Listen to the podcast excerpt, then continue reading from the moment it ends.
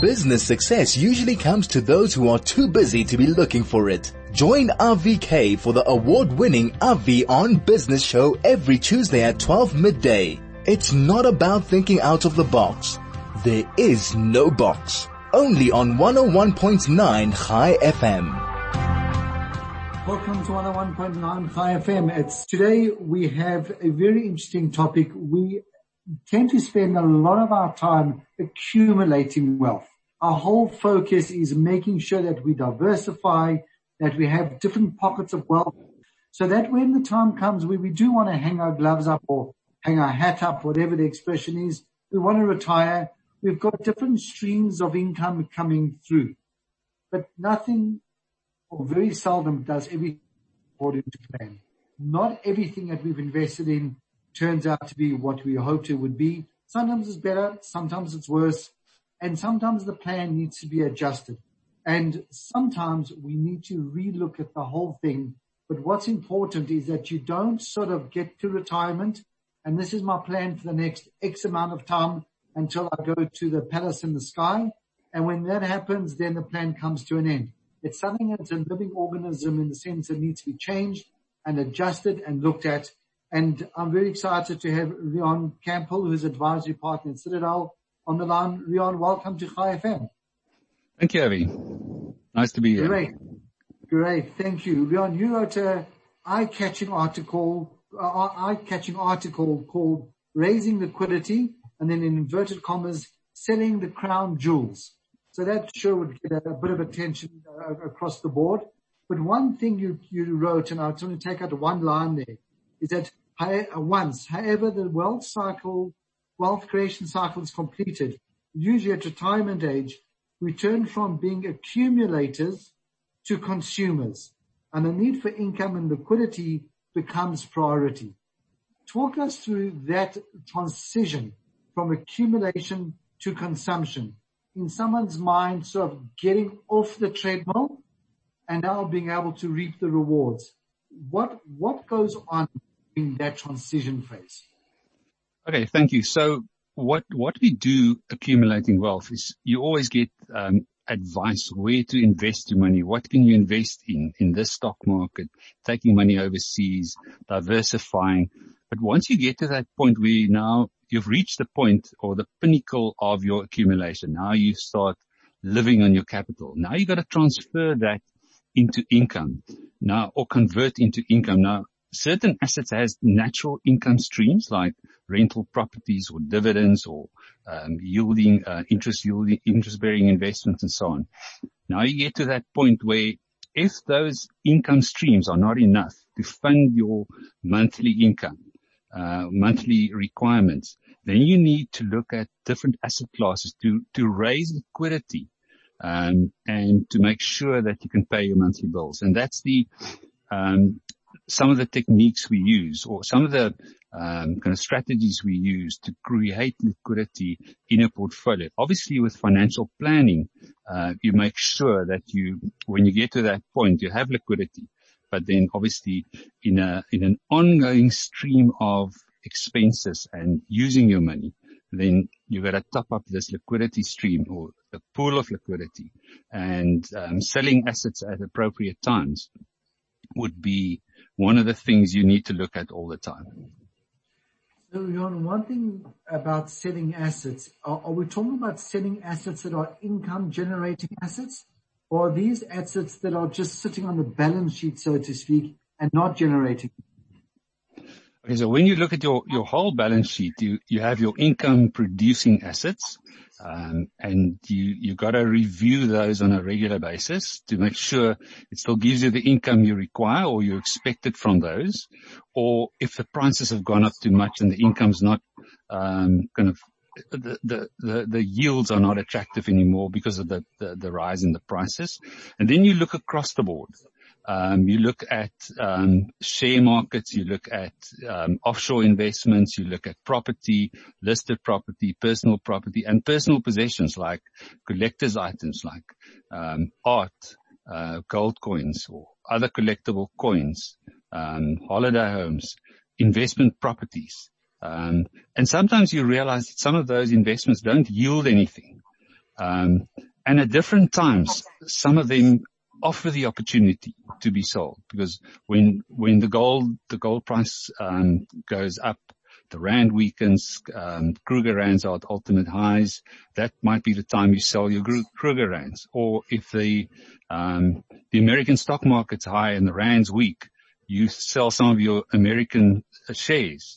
Um, in other words, always look around across the board for assets that um, actually ask to be sold.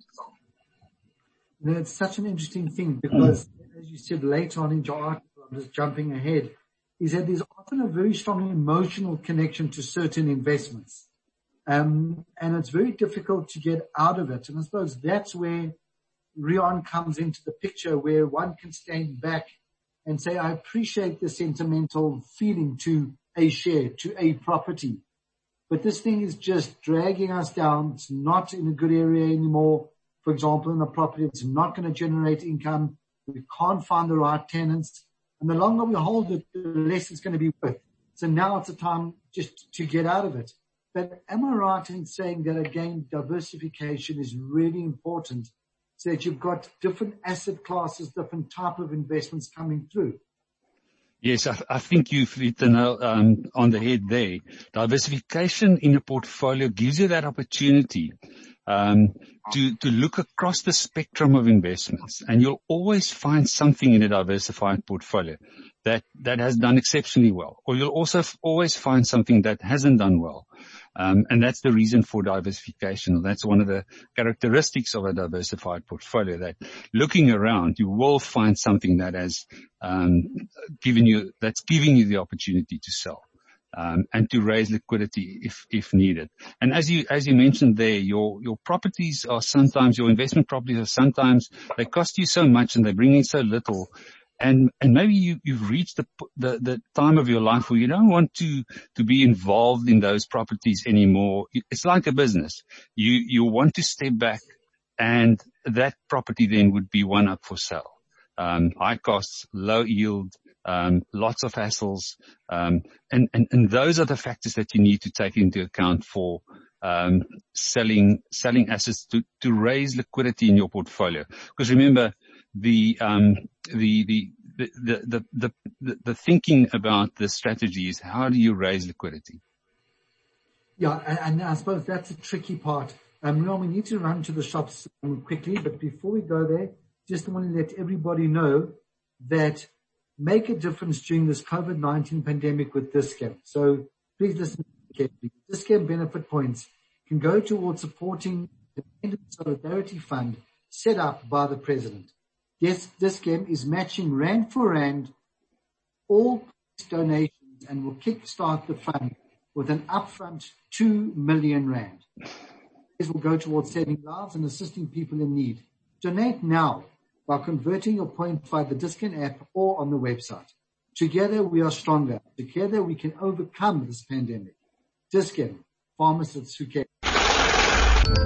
This is RV on Business. And on the line with me, on the Zoom line with me, is uh, Riaan Campbell, who's an advisory partner at Citadel. And Riaan, just before we get back to selling assets, I just want to let everybody know that here at Chai FM, we want to know what you think about the plans of Israel to annex land in the Palestinian, territories. Poll is anonymous, but the information will be priceless to you and to us. Find the poll and it's all it is. It's you have to go to the homepage. It's chaifm.com. Please vote now. Go to www.chaifm.com and vote. The vote is important just to give the public an idea of what the South African um, voting um, public thinks, what the South African community thinks. It's important to go along over there. So, Riaan, coming back to what we were saying before, is that um, you have a very good example about hanging on to property. At times you just feel you've just had enough. It's not generating the yield you, you expected or you, you hoped, or maybe it is, but you're hanging on to it for a long-term gain. And all of a sudden you run out of runway, so to speak, and you want to get out of it. Or you could be in a scenario where we are right now, where it's very difficult to get rents that are consistent. Number one. And number two, we don't see property prices rising for the foreseeable future and you basically just lost your guts and just said, enough is enough. At what point does one turn around and say, I'm prepared to take a loss or this is how much um, of, of a loss I'm prepared to pay? You know, in other words, I'm, what I'm trying to ascertain from you is, is it worthwhile sometimes at all costs just to get out of that portfolio, to get the cash so it can free up money to do something else? I think it's more a process of planning. if you plan properly, um, in your business, in your, let's say you've got a proper, property business or you've got some investment properties on the sideline. If you plan your cash flows properly and you know that you, you, you're nearing the point, let's say a year or two a, ahead, um, that you're going to need cash or you're going to exit the property business. Always good to to, if you're going to sell, sell in the good times. So with proper planning, selling in the good times, it makes a lot of sense. And what's, what COVID-19 has taught us now, or it's just reinforced is you can, ne- you can never know what the future holds. And there, there'll always be a surprise on the horizon, um, or a surprise popping up, you know, and, and you, and, and you caught by, by, by the surprise and you, you can't sell then.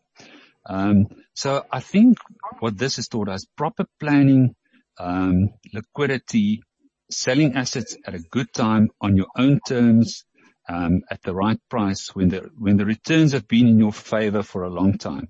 Um, with proper planning, it's actually, um, quite easy to sell then, make that decision.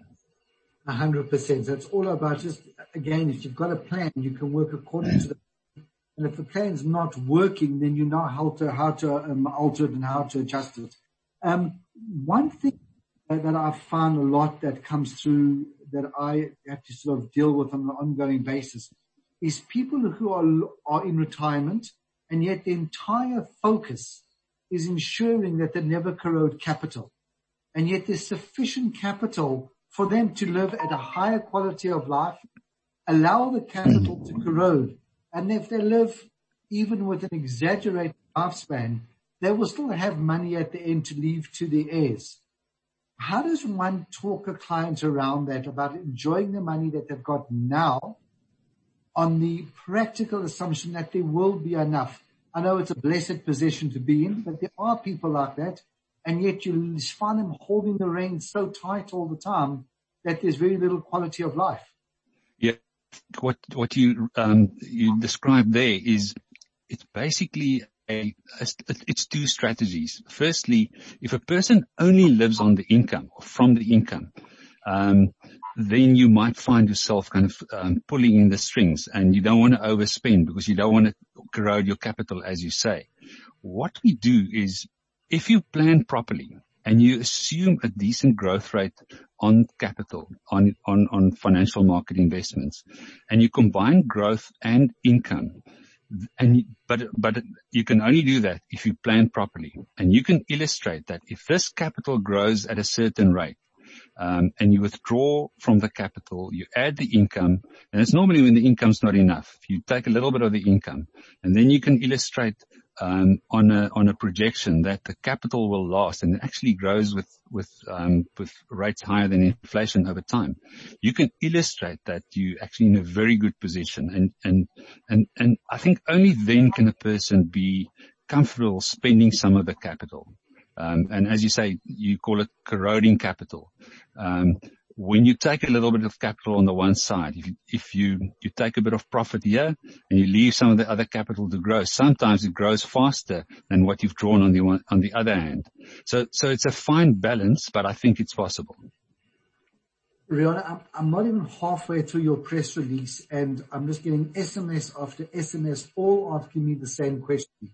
And I, I think you're the right guy sort of to pose the question to, and obviously we're hitting here. What people are saying in general is that they are in a very invidious position with their savings at the moment. Number one, they are not uh, the returns on the investments that they expected. And number two, with low, low interest rates, they're not getting enough interest coming through. And someone even says that they've got a guaranteed um, policy that is maturing now.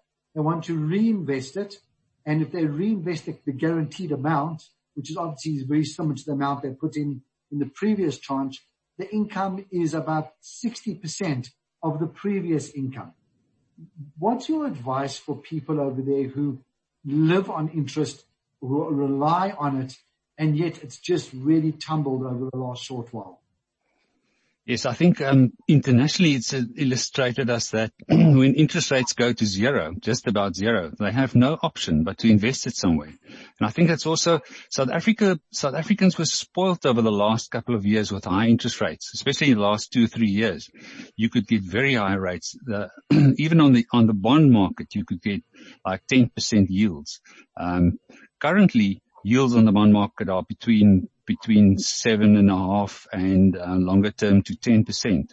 Now, when when you hit a patch like this where interest rates are very low because of economic circumstances and the economic environment demands interest rates to be low, you're not going to see very, very attractive yields on, on, on certain assets. And that actually forces you into growth investments. Um, so your options are fixed in, uh, fixed interest in, in the short term where you can get about four to five percent.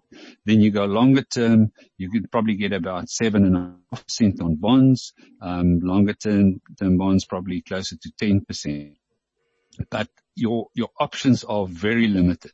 And that forces people to go out and find attractive yields, maybe in, in distressed properties, um, distressed equities, but you know, you face uncertainty. So the, the, the, the more uncertainty you face, the higher the risk, the, the higher the reward can be.